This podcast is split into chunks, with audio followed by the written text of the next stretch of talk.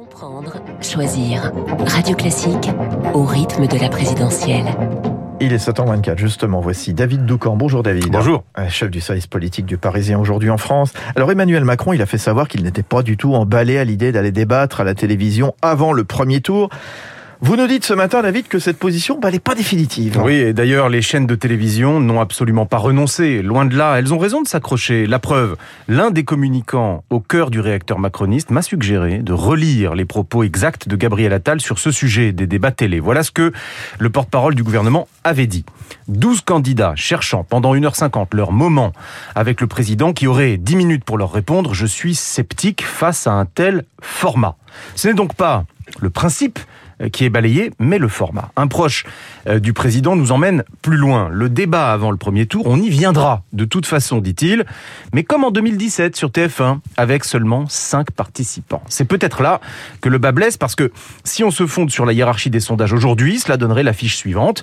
Macron, Le Pen, Zemmour, Pécresse, Mélenchon. Donc, sans Jadot, sans Hidalgo et tous les autres. Une question euh, qu'il reviendra aux chaînes de télévision de trancher en temps voulu. Alors, en attendant la, la décision du président de la République, est-ce que d'autres formats sont à l'étude, David Oui, absolument. En janvier et février, les chaînes d'infos ont essayé de faire débattre les différents candidats de gauche entre eux, sans succès. Et maintenant que Jean-Luc Mélenchon a un peu euh, creusé l'écart et que les autres sont euh, plus ou moins tous en dessous de 5%, les chaînes n'essaient plus parce que ça ne les intéresse plus.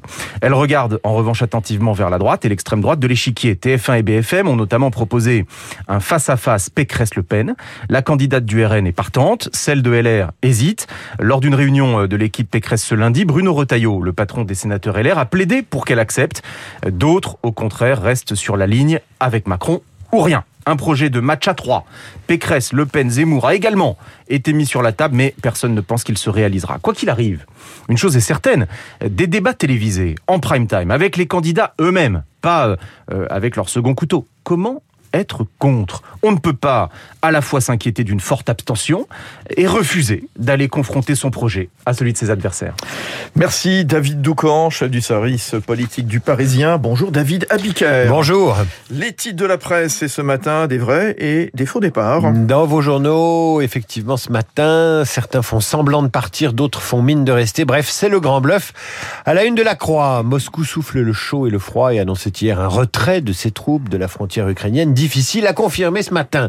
À la une des échos, les dessous du faux départ de Vincent Bolloré qui cède les rênes de son groupe à ses fils Cyril et Yannick, mais qui continuera à influencer certaines décisions. C'est ce que sous-entend les échos. Enfin, Mbappé, auteur d'un but salvateur mardi soir face au Real Madrid, reste, lui lance le Parisien en gros titre alors que depuis deux ans, il envisage de quitter Paris pour le club espagnol. Au Mali, la France ne restera pas et tourne la page de l'opération Barkhane. Elle se redéploiera probablement dans des pays du Sahel voisin. Enfin, à la une de la Voix du Nord, des avis de tempête, ça va souffler fort et longtemps, prévient le quotidien. Voilà le faux départ de David Abiker qui reviendra effectivement à 8h30 aux côtés de Renaud Blanc. Il est 7h27. Bonjour Renaud. Bonjour Fabrice. Voilà, tout à l'heure, 8h15 sur Radio Classique. Votre invité, Richard Malka, Oui. l'avocat de Charlie Hebdo. Oui, et de, et de Mila, il vient de recevoir le prix du livre politique pour son ouvrage Le droit d'emmerder Dieu chez Grasset. Richard Malka, euh, combattant acharné, vous le savez, de la laïcité à la française et de la liberté d'expression, un combat de tous les instants.